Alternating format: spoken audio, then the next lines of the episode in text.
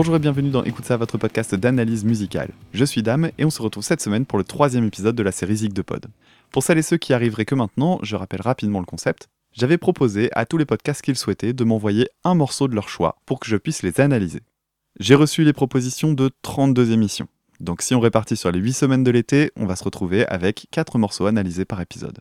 Alors sans plus tarder, commençons par le premier de cette semaine. On va commencer cette fois-ci par le podcast La Gazette du Maine, un podcast consacré à l'actualité de l'auteur américain Stephen King. On avait déjà parlé dans le premier épisode du podcast Le Roi Stephen, et la Gazette du Maine est présentée par Emily, qui fait partie de l'équipe du Roi et surtout qui est derrière le site de référence Stephen King France. Si vous appréciez l'auteur, La Gazette est l'émission idéale pour se tenir au courant de toute son actualité, qu'il s'agisse des sorties, mais aussi des adaptations et autres rééditions. La Gazette a proposé de parler d'un artiste extrêmement important dans l'histoire de la musique, mais dont on a surtout entendu parler récemment pour des soupçons de pédophilie suite au documentaire Living Neverland. Veux bien entendu parler de Michael Jackson.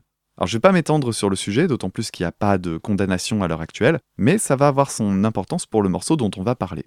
Et ce titre a été semble-t-il un peu oublié avec le temps, alors qu'il avait fortement fait parler de lui à l'époque de sa sortie, ce morceau c'est Ghosts.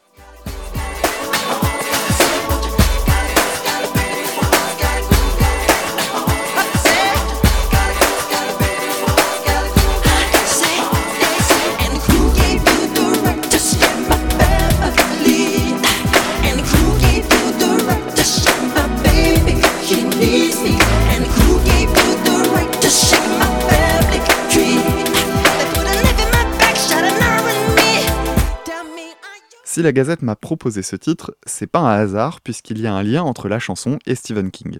Mais avant d'en parler, je vais devoir expliquer pourquoi Ghosts avait tant fait parler de lui à sa sortie.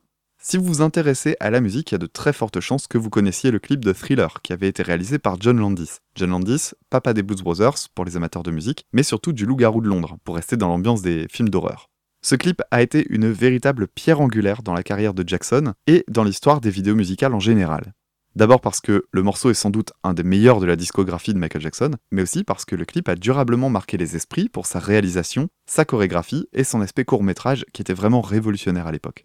Dans les années 90, Michael Jackson se met en tête de faire mieux et envisage carrément un moyen métrage. Au départ, cette vidéo est liée à la sortie du film Les valeurs de la famille Adams, et il existe une première version avec une apparition des personnages de Mercredi et Puxley qui traînent sur le net depuis 2015. Dans cette vidéo, le scénario est déjà là. Un groupe de personnes issues d'une ville proprette décide de sortir fourche et flambeau pour déloger un personnage de son manoir auquel il reproche simplement d'être bizarre et de faire peur aux gosses. Le personnage, incarné par Michael Jackson, est évidemment super gentil et devant l'opiniâtreté du maire, il décide de le prendre au mot et de l'effrayer. S'ensuit l'arrivée de tout un tas de fantômes et une chorégraphie sur le morceau du jour. Alors peut-être que vous voyez avec ce pitch un lien vers d'autres personnages, je pense notamment au film Édouard aux mains d'argent de Tim Burton. Dans cette première version, l'arrivée des personnages se fait sur cette musique de Danny Elfman.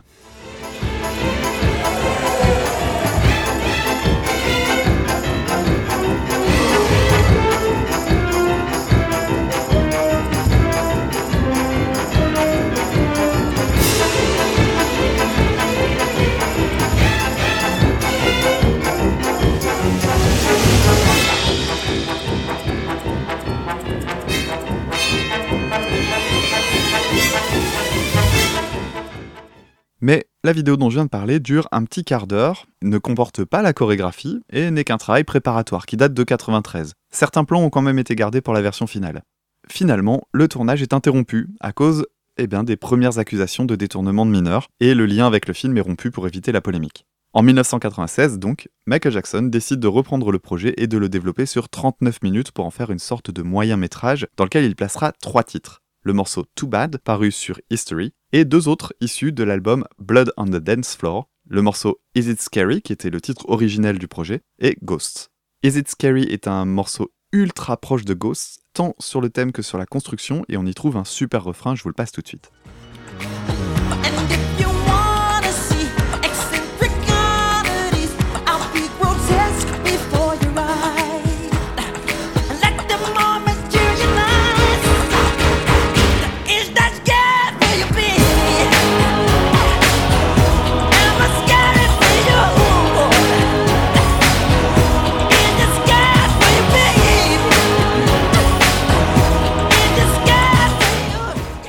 L'album Blood on the Dance Floor est un peu particulier puisqu'il est principalement constitué de remix, mais il comporte également une poignée de titres, dont évidemment Ghost.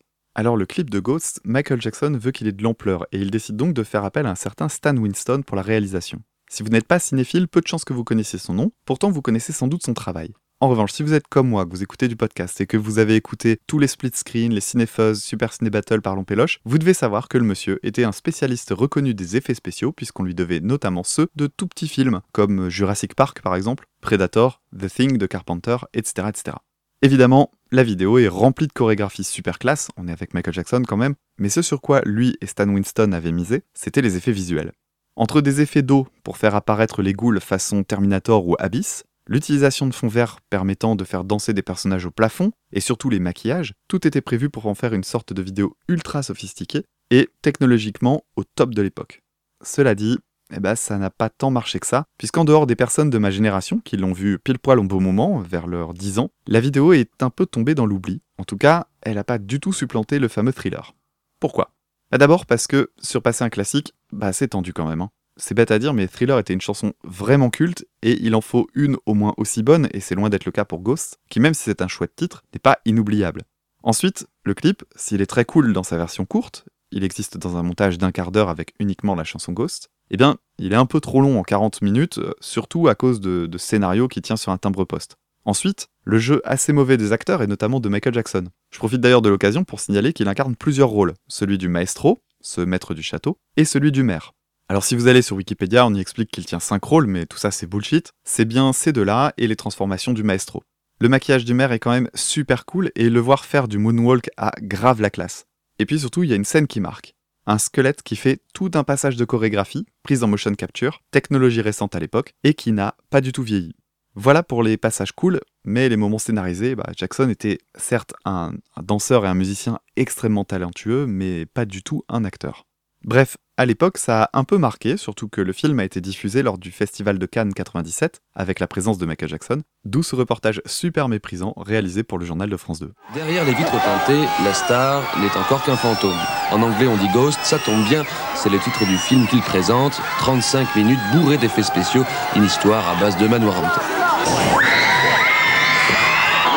Minuit et demi, précis comme une horloge, Bambi se retrouve au milieu de tous ces pingouins avec leurs nœuds papillons. Bref, on est à mi-chemin entre la jungle et le zoo. Les photographes déclenchent les flashs, Bambi déclenche l'hystérie. Et puis cette période, c'est justement celle du début des accusations d'attouchement sexuel et de viol sur des mineurs dans le fameux Neverland.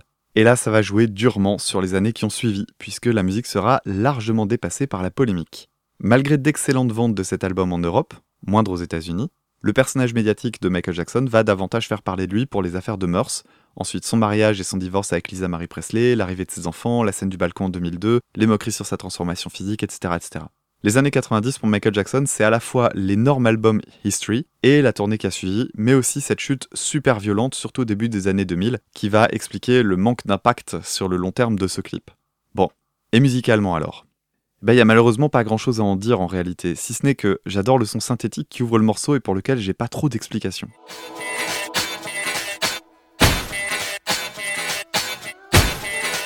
Le titre est basé sur ce son en boucle, sans en modifier la hauteur à aucun moment. À la place, on va avoir un son de synthé qui va placer des accords en fond.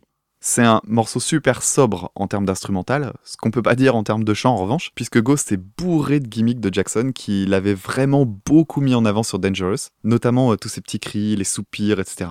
Un conseil, n'y prêtez pas trop attention à l'écoute parce que ça rend le titre super indigeste. Là où il est plus intéressant, c'est sur les paroles. Si certaines interprétations parlent d'une femme qui viendrait mettre la zizanie dans un couple, j'ai quand même l'impression qu'elles peuvent surtout avoir pour sujet celui de l'oppression médiatique dont il était victime à l'époque. Il faut dire qu'en plus des polémiques que j'évoquais tout à l'heure, Michael Jackson s'était forgé une image d'excentrique notoire qui attirait forcément les tabloïds. Et ce sujet de la presse et des médias est quelque chose qu'on croise fréquemment dans ses paroles, avec des morceaux comme Bad, Tabloid Junkie et Scream sur History, Leave Me Alone sur Bad ou encore Why You Wanna Trip on Me sur Dangerous. Ce qui m'a mis la puce à l'oreille, c'est bien évidemment le fait que ce thème a parcouru sa carrière, mais aussi certaines paroles qui pourraient symboliser les comportements des paparazzis, notamment celle du refrain. On a les phrases Who gave you the right to scare my family? Who gave you the right to shame my baby? She needs me. Who gave you the right to shake my family tree? You put a knife in my back, shoot an arrow on me. Tell me, are you the ghosts of jealousy? Si je traduis grossièrement, qui vous donne le droit d'effrayer ma famille? Qui vous donne le droit de faire honte à ma baby? Elle a besoin de moi. Qui vous donne le droit de secouer mon arbre généalogique? Bon, ça sonne mieux en anglais, on est d'accord. Vous me plantez un couteau dans le dos, me tirez une flèche dessus, êtes-vous le fantôme de la jalousie? Bon, traduction vraiment pas top, hein, vous me pardonnerez, d'habitude j'arrive à rendre les choses pas trop trop laides, mais là ça sonne bien mieux in English in the text. Alors si on a cette interprétation en tête des tabloïds, les paroles des couplets qui décrivent une activité fantomatique dans la maison prennent une autre ampleur et on a vite l'impression qu'ils parlent simplement de ce harcèlement photographique qu'il pouvait subir, avec la sensation de toujours avoir un œil sur lui, et surtout la paranoïa qui va avec au moindre bruit. Bref, un titre assez nébuleux finalement, mais intéressant, qui aurait gagné à davantage marquer la carrière du chanteur, parce qu'il est plutôt sympa, et même s'il manque clairement d'ampleur par rapport à Thriller, qu'il voulait passer grâce à sa vidéo, bah ça reste une très bonne chanson et un chouette clip que je vous invite à revoir ou à revoir. On continue cette fois avec un titre proposé par Luc, qui est derrière le podcast Noobs. Luc, vous le connaissez un peu puisqu'il est un des membres de Retour vers le Turfu dont on a parlé la semaine dernière. Eh bien, le monsieur a aussi un podcast dédié aux jeux vidéo, mais sous un regard que je trouve très cool, puisque le principe est de revenir sur les bases de la culture vidéoludique. Actuellement, il a une série en cours sur le studio Rockstar, auquel on doit notamment la franchise GTA. L'idée est donc de redonner les bases aux personnes qui commencent à s'intéresser à ce média et qui entendent de parler de plein de trucs qui semblent acquis pour les habitués sans en connaître grand chose. Une bonne initiative, et c'est aussi agréable pour les joueurs et les joueuses, donc si vous aimez les jeux vidéo, foncez découvrir le podcast. Luc m'avait donné le choix entre deux titres, un de Noir Désir et un second de Kim Wilde. Alors, comme je ne souhaite pas parler de Kanta dans mon émission, chose que j'ai expliqué en détail dans l'épisode de Retour vers le Turfu numéro 37, si ça vous intéresse, et que, en plus de ça, le titre de Kim Wilde est trop trop cool, et eh bah ben, c'est elle que j'ai choisi. Et ce morceau-là, je suis sûr que vous le connaissez.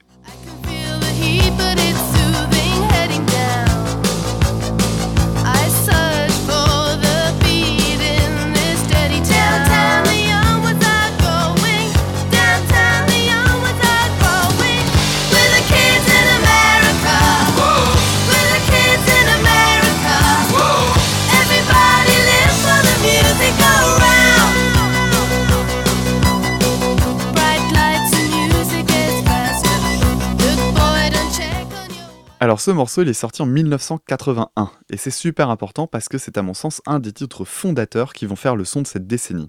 Le morceau est à la croisée des chemins entre la musique électronique, alors en plein essor, l'héritage de la musique punk et la pop. Le morceau s'ouvre sur une note basse au synthé et des bruits un peu chaotiques, toujours au synthé, avant que la voix n'arrive, suivie de la batterie, puis de la basse.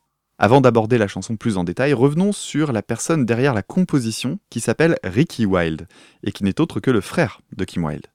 Kim Wilde a expliqué en interview que son frère à cette époque était super intéressé par plusieurs groupes révolutionnaires de l'électro, dont un qui s'appelle Kraftwerk. Alors si vous connaissez pas ce groupe, voici un petit extrait qui vous rappellera cette ambiance rétro présente dans Kids in America avec le grand classique The Robots.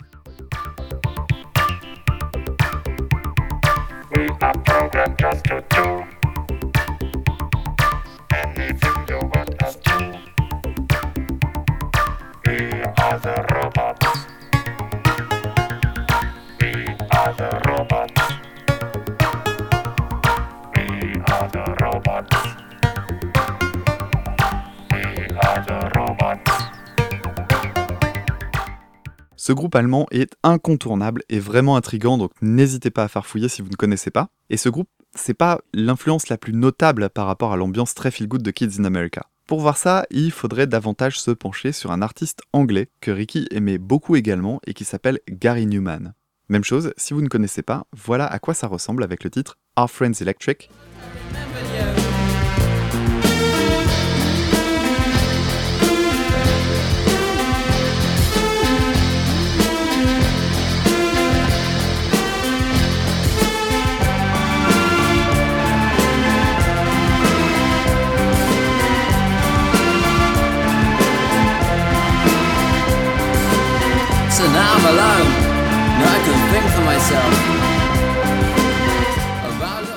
Ce que je trouve intéressant là-dedans, c'est que les deux groupes que je viens de citer sont véritablement dans un carcan de musique électronique. Et s'ils ont eu du succès, eux aussi, eh bien ils n'ont pas eu un succès populaire aussi immense que celui du titre de Kim Wilde.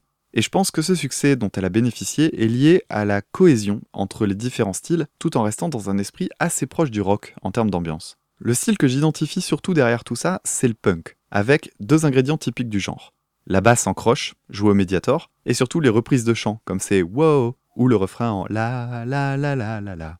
Et ce qui me plaît le plus, c'est que tout ça, c'est au service d'un titre qui est ni électro ni punk, mais juste pop, au sens le plus strict, c'est-à-dire populaire, car non exclusif à un style, c'est un titre en fait super homogène. Et ce mélange va devenir la base de toute la scène New Wave et affiliée qui va dominer les charts dans les années 80. Par ailleurs, le titre de Kim Wilde se veut annonciateur de tout ça, dans ses paroles. En effet, Kim Wilde est anglaise et elle a expliqué en interview que son regard dans cette période se portait surtout sur les États-Unis, qui étaient pour elle, son frère et beaucoup de jeunes de sa génération en fait, l'endroit d'où allait venir le renouveau de la musique. La petite phrase qui sous-entend ça dans les paroles dit New York to East California, there's a new wave coming, I warn ya.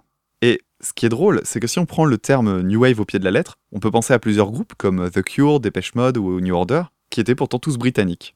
Bon, ok, aux États-Unis, il y a aussi eu Blondie, les Talking Heads et quelques autres, mais l'Angleterre a quand même été un vivier super important de groupes dans les années 80 également. Comme il n'y a pas grand chose à dire de plus véritablement sur cette chanson, qui est vraiment cool, je me dis que ça peut être l'occasion de mettre un peu de lumière sur un groupe dont on parle très peu en France et qui s'inscrit dans ce mélange électro-punk, finalement post-punk et que j'aime beaucoup, et ce groupe c'est Divo. J'étais d'ailleurs assez étonné de ne pas le voir mentionné parmi les influences de Ricky Wilde, mais tant ça me semblait être une évidence, mais c'est peut-être un oubli, un extrait avec un de mes titres préférés, le morceau Gut Feelings.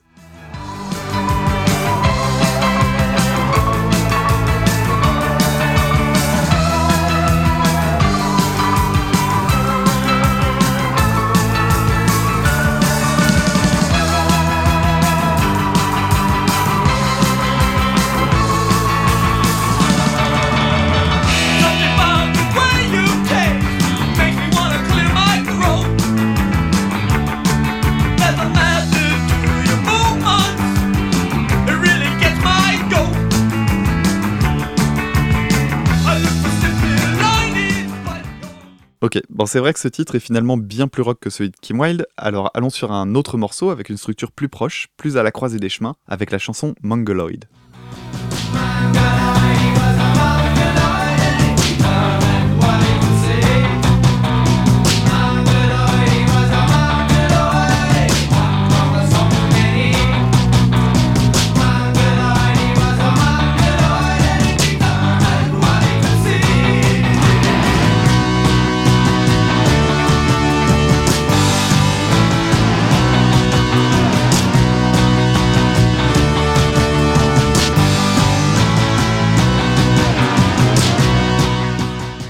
Voilà pour Divo que je vous recommande fortement si vous aimez ce mélange de sonorités qu'on retrouve dans Kids in America. Pour en revenir à cette chanson justement, précisons que les paroles sont aussi dues à son frère et que Kim Wilde a été l'interprète parfaite alors que totalement inconnue à l'époque.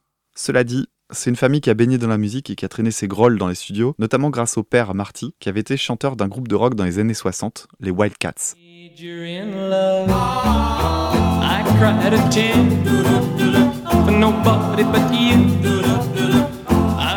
Lonely one if you should say we're through. Now, if you wanna make me cry, that won't be so hard to do. And if you should say goodbye, I'll still go on loving you.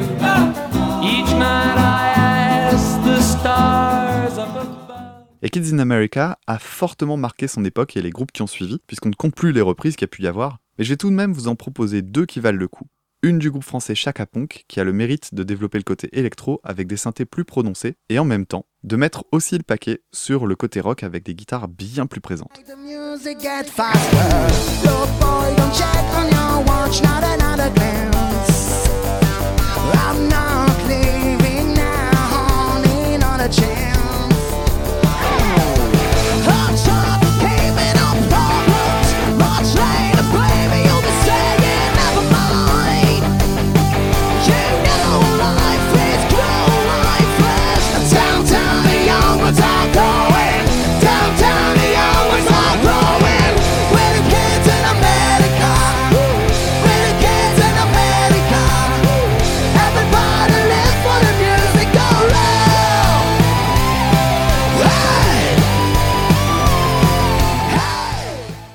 Petite dernière pour la route avec une reprise uniquement axée punk rock, et vous allez voir à quel point ça sonne vraiment comme une évidence, avec le Foo Fighters du début, en 1991, époque où Dave Grohl gérait absolument tout tout seul, et cette reprise par Foo Fighters a eu un petit regain d'intérêt récemment grâce à la série Titans, qui l'a intégrée à une scène de baston.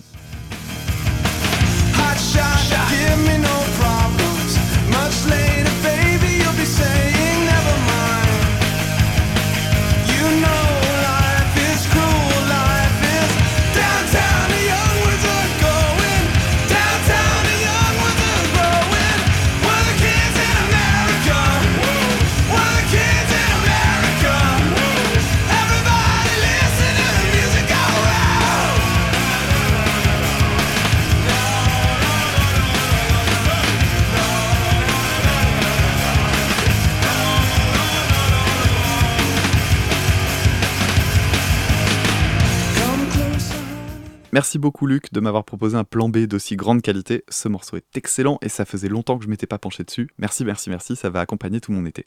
Le troisième titre de cette semaine, on le doit au podcast Doctor What, un podcast qui se penche sur la plus ancienne série encore en activité, le fameux Doctor Who.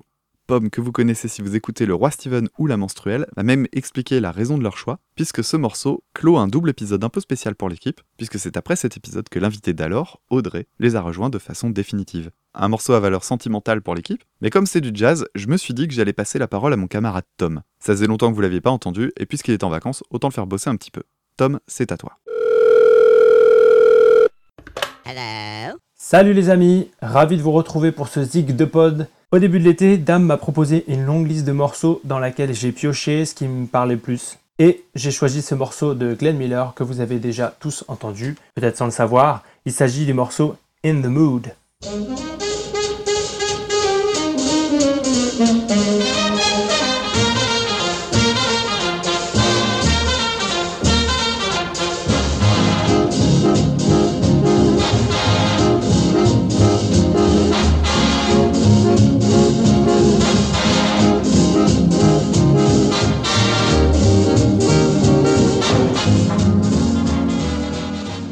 Pour parler de ce morceau, faisons un petit point biographie d'abord, en invoquant Saint Wikipédia. Saint Wikipédia. Glenn Miller était un tromboniste qui s'est rendu célèbre grâce à son orchestre qui a enchaîné les succès pendant la Seconde Guerre mondiale. Jugez plutôt, de 1939 à 1943, 69 de ses titres atteignent le top 10 des ventes. Oui, 69, un record qui ne sera même pas égalé par Elvis ou même les Beatles. Dans l'histoire, avec un grand H, l'orchestre de Glenn Miller reste indissociable de la Seconde Guerre mondiale, et pour cause, Miller lui-même voulant participer à l'effort de guerre, il est envoyé en Europe pour jouer ses tubes et galvaniser les troupes alliées. C'est donc pour cela que vous l'entendez à chaque fois qu'il y a une scène de bal dans un film d'époque. Alors cependant, moi qui pensais que c'était sa venue en France qui lui avait permis de connaître le succès ici, bien pas tout à fait, car Glenn Miller a disparu à bord de l'avion qui devait lui faire traverser la Manche, justement, le 15 décembre 1944, à l'âge de 40 ans je parlais de films d'époque, mais vous avez sans doute entendu cette musique dans des mariages ou des bals. Et oui, parce qu'il fait danser les mamies quand même ce tube. Alors pourquoi? Pourquoi donc? Ben, C'est la force du swing. Mais, mais, mais c'est quoi donc le swing? C'est le moment de la technique Le swing, c'est ce rythme qui nous vient d'Afrique après être passé par les champs de coton du sud des États-Unis, puis par les orchestres de jazz. Vous me direz, euh, j'ai écouté de la musique africaine, ça n'a rien à voir. Et vous auriez raison. Euh, enfin, en partie. C'est vrai qu'après tous ces voyages entre pays et cultures, les rythmes ont tendance à se déformer. Alors je vous le fais rapide, prenons un rythme typique d'Afrique de l'Ouest. Alors désolé, euh, les musicologues, je fais pas dans la dentelle, mais bon, c'est pour servir ma démonstration. Prenons donc un rythme ternaire. Euh, je découpe chaque temps en 3. Ça donne ça. 1, 2, 3, 1, 2, 3, 1, 2, 3, 1, 2, 3, 1, 2, 3, 1, 2, 3, 1, 2, 3, 1, 2, 3, 1, 2, 3, 1, 2, 3, 1, 2, 3. Ok Puis après, je garde que le 1 et le 3. 1, 3, 1, 3, 1, 3, 1, 3, 1, 3, 1, 3, 1, 3, 1, 3, 1. Enfin, je vais garder le 3, mais qu'un temps sur deux. 1, 1, 3, 1, 1, 3, 1, 1, 3, 1, 1, 3, 1, 1, 3, 1. Eh bien, vous obtenez ce qu'on appelle en français un shabada, que vous entendez distinctement chez Glenn Miller à la cymbale Charleston. Vous savez, c'est celle qui s'ouvre et qui se ferme avec le pied. Écoutez.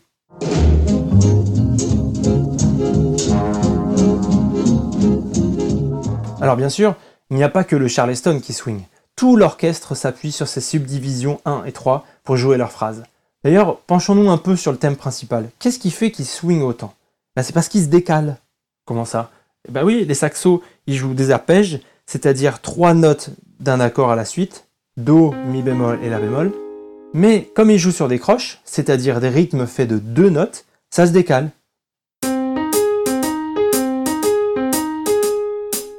Je ne garde que la note la plus haute. Écoutez comme elle tombe une fois sur la pulsation, une autre fois en contretemps. Toutes ces syncopes enrichissent la rythmique et c'est ça qui nous donne envie de danser. Enfin, en tout cas c'est mon cas, hein. et j'en connais d'autres qui ont un peu plus de mal. Hmm, suivez mon regard. Le swing, plus qu'un rythme, c'est aussi un style de musique et même le nom d'une époque. En gros, les années 30-40, qui correspond à l'âge d'or des big bands. Mais c'est quoi un big band? Je crois que c'est le moment de faire un petit point instrument. C'est le point, c'est le point, c'est le point instrument. Le Big Band, c'est un orchestre de jazz composé de quatre sections. Les saxophones, en nombre de 5, deux altos, deux ténors, un baryton, quatre trompettes, 4 trombones et une section rythmique avec batterie, basse, piano et éventuellement guitare et percussion. Ce découpage en sections va être très intéressant pour comprendre comment est structuré In the Mood. Très souvent, les arrangeurs font se répondre les sections, ce qui permet de les mettre en valeur chacune leur tour. Les saxophones peuvent jouer vite, mais aussi doux et velouté avec beaucoup de vibrato. Les trompettes, c'est la puissance et les pics qui, soulignent les syncopes. Les trombones, enfin, l'assise dans le grave, mais aussi les jeux avec la coulisse, qui sont les seuls à pouvoir manier. Écoutez comment dans ce passage, on a le droit à un jeu de questions-réponses entre les sax d'une part et les trompettes et trombones de l'autre. Ayant moi-même joué du sax en big band, je peux vous dire que je trouve ces moments particulièrement jouissifs. On sent que chaque section a besoin de l'autre pour lui répondre.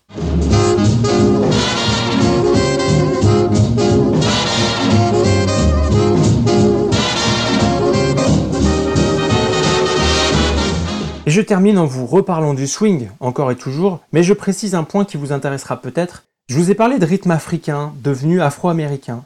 Mais si vous regardez des photos, des vidéos de l'orchestre de Glenn Miller, vous verrez qu'ils sont tous blancs. Certains critiques trouvaient le style de l'orchestre de Glenn Miller un peu trop propre, trop léché. Et aujourd'hui encore, on ne le retient pas vraiment comme un grand orchestre de jazz, mais plutôt un succès de variété. Et c'est sans doute à mettre en rapport avec la mauvaise presse qu'avait le jazz à ses débuts. Hmm, peut-être un petit sujet d'appropriation culturelle. En tout cas, Malgré les reproches qu'on pourrait lui faire, Glenn Miller a sans doute contribué en grande partie à la popularité du jazz, puis par la suite du reste des musiques afro-américaines en Europe. Voilà, c'était mon intervention pour aujourd'hui. Je vous dis à très bientôt les amis pour un autre Zig de Pod. Ciao Et le dernier titre de cette sélection, on le doit au podcast Cornelius et Zira, nom de deux personnages du roman de Pierre Boulle, La planète des singes. Cornelius et Zira, c'est un podcast qui s'intéresse, vous l'imaginez bien, à ce roman et tout ce qui en a dérivé, mais aussi à la musique punk rock et à la culture bis.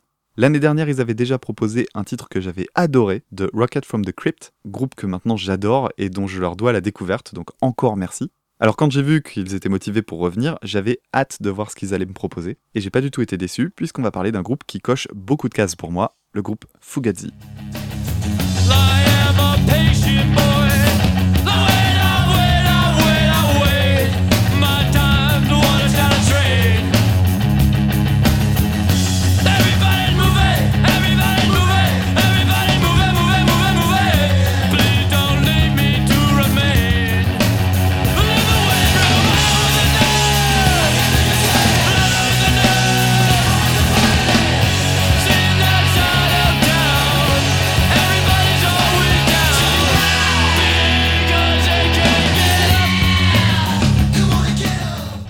Ce que vous venez d'entendre, c'est le titre Waiting Room qui n'est pas celui que je vais analyser aujourd'hui, mais qui permet d'introduire le style tout en faisant durer le plaisir. On va donc parler de punk, et si vous êtes habitué de l'émission, vous serez en terrain connu, puisque je vais évoquer quelques groupes qui ont eu leur place dans d'autres épisodes. Commençons par le nom, quand même, puisqu'il est assez intéressant. Fugazi, c'est l'acronyme de Fucked Up, Got Ambushed, Zipped In, qui signifie, pardon pour le langage, niquer, baiser, comme vous voulez, tomber dans une embuscade, emballé. Quand on dit emballé, on pense à un sac mortuaire. Et ce nom est en lien direct avec la guerre du Vietnam, bien que le groupe date des années 80 et 90. Fugazi c'est donc un groupe de punk rock au discours éthique et moral extrêmement mis en avant, et qui se fonde sur l'anticonsumérisme et des valeurs qu'on peut rapprocher du mouvement straight edge, donc sans alcool, sans drogue et plein d'autres choses. Le groupe a aussi été important pour ses positions anti-machistes, et toutes ces choses peuvent vous rappeler l'excellent groupe Idols dont j'avais analysé l'album Joy as an Act of Resistance cette année. Musicalement, on est donc dans un truc entre l'énergie punk et le son garage rock, avec une volonté de spontanéité, donc c'est rarement très propre, mais ça participe beaucoup au son et à l'énergie. L'autre groupe qui m'est revenu en tête en cherchant des éléments sur Fugazi, c'est les Ramones. Pas tant pour la musique, qui, bien qu'elle soit aussi dans la veine punk, se montrait bien plus pop que celle des Fugazi, mais surtout pour leur relation avec le public. Fugazi, tout comme les Ramones en leur temps, a toujours refusé d'augmenter le tarif de leurs concerts, partant du principe qu'ils devaient être accessibles à toutes et tous. Et du fait, même au cours de leur dernière tournée, les billets restaient aux alentours de 5 dollars, malgré leur popularité, ce qui est vraiment dérisoire. Autre anecdote dans le même esprit, dans de nombreuses salles aux États-Unis, les concerts étaient interdits en dessous d'un certain âge. Fugazi faisait sauter cette interdiction, interdisait la vente d'alcool en salle, ainsi que les slams et ce genre de trucs, histoire de faire en sorte que chacun puisse s'amuser sans être mis en danger. On peut trouver ça dommage quand il s'agit d'un groupe de rock, mais il y a une certaine logique là-dedans quand même. Le morceau du jour donc, c'est le titre Blueprints.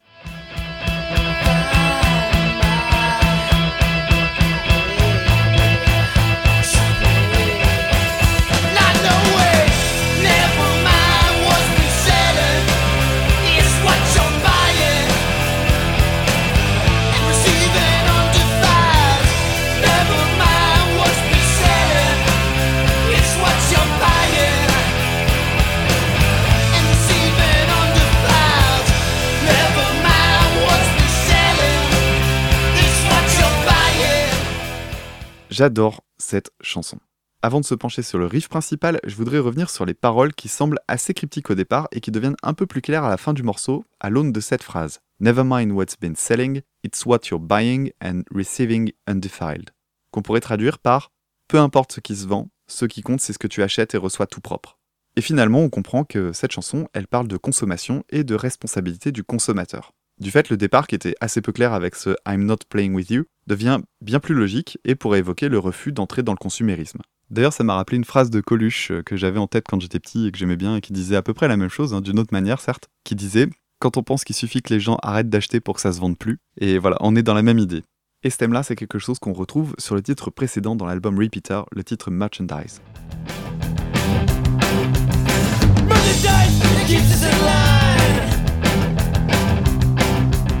And common sense is by design. What could a businessman ever want more than to have in his store? We are nothing.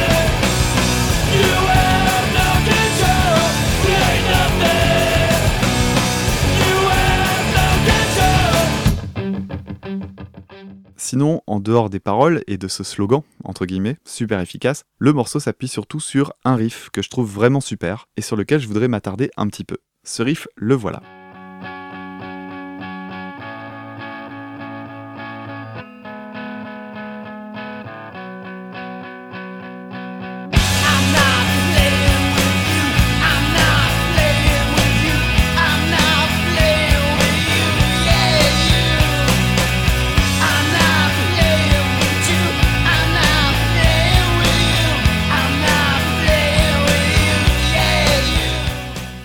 Alors pourquoi je voulais vous en parler? Eh bien parce qu'en fouillant un peu, j'ai lu par-ci par-là que beaucoup estimaient que le riff avait été plagié par un autre groupe très célèbre, puisqu'on pointe du doigt le morceau Gone Away paru sur Ixnay in the Hombre d'Offspring. Rien que ça. Et pour celles et ceux qui ne verraient pas de quel morceau il s'agit, en voici un extrait en parallèle de celui de Fugazi.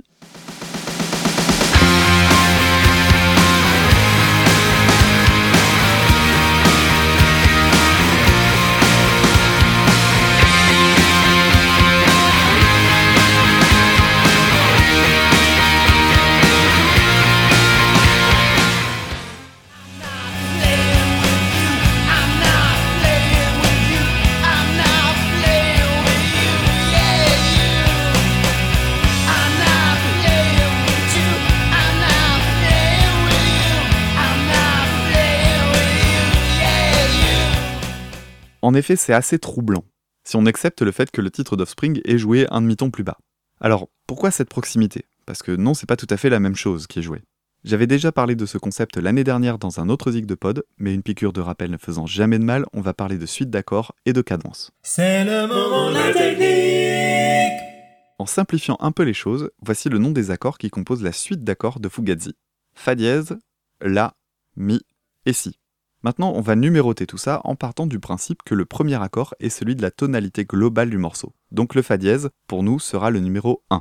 Ensuite, comme je l'avais expliqué dans l'épisode sur la théorie, on va compter un peu. Partons du Fa pour aller jusqu'au La. Fa, Sol, La. Donc j'ai compté jusque 3. On va faire la même chose avec le Mi, toujours en partant du Fa. Fa, Sol, La, Si, Do, Ré, Mi. Donc j'arrive à 7. J'ai compté 7 notes. Et enfin, avec le Si. Fa, Sol, La, Si, 4. Cette suite de nombres donne donc 1, 3, 7, 4. Et ça, c'est ce qu'on appelle une cadence. L'idée est que si on part d'une note différente pour faire le même décompte, on ne sera plus dans la même tonalité, certes, mais dans la même cadence. Exemple.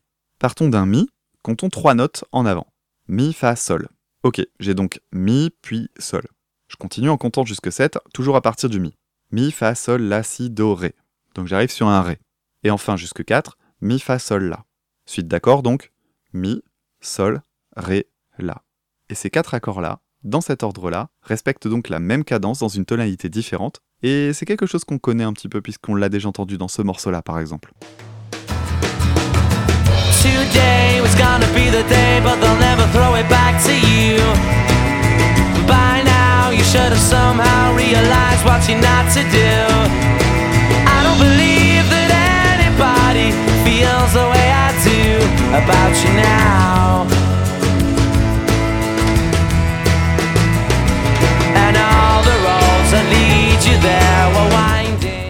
Et oui, cette cadence, c'est bien la même que celle de Wonderwall d'Oasis mais aussi en fait pour être tout à fait honnête d'environ 15 millions d'autres chansons parce que c'est une cadence super courante. Pour en revenir à Offspring, tout est simplement descendu d'un demi-ton. Alors je vais pas tout recompter mais on va retomber sur 1 3 7 4. Maintenant qu'on a ça en tête, est-ce qu'on peut parler de plagiat comme certains fans le laisseraient entendre? Eh ben non, parce que dans ce cas, on aurait un paquet de groupes qui se prendraient des procès, et on aurait bien du mal à identifier surtout l'origine de cette suite. Pour qu'on puisse parler de plagiat, il faut d'autres éléments. Alors oui, le titre d'Offspring, c'est un style proche avec des guitares saturées. Mais la vitesse n'est pas tout à fait la même. On est à 110 battements par minute pour Gone Away contre 100 chez Fugazi. Et surtout, il n'y a pas d'autres éléments d'arrangement en commun. La ligne mélodique de la guitare d'Offspring n'est pas dans le titre de Fugazi.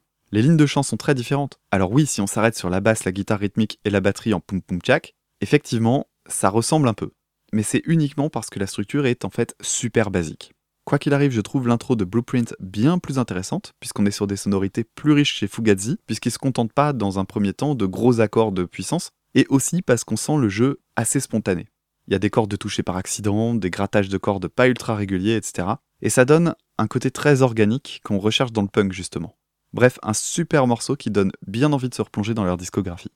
Voilà pour ce troisième épisode de la série Zig de Pod, j'espère que ça vous a plu. La semaine prochaine, il n'y aura pas d'épisode, il y aura un tout petit trou. Donc on se retrouve dans 15 jours pour la suite, avec 4 nouveaux podcasts qui auront été tirés au sort. D'ici là, je vous invite à nous retrouver sur les réseaux sociaux, Twitter notamment, at écoute ça, e c o u t e du bas ca. Vous pouvez nous faire des retours par mail si le cœur vous en dit. Écoute ça podcast at gmail.com, ni accent ni dit. Et pour le reste, vous connaissez la chanson, iTunes, patati patata, mais surtout, parlez-nous autour de vous si vous connaissez des amis qui aiment la musique, eux aussi.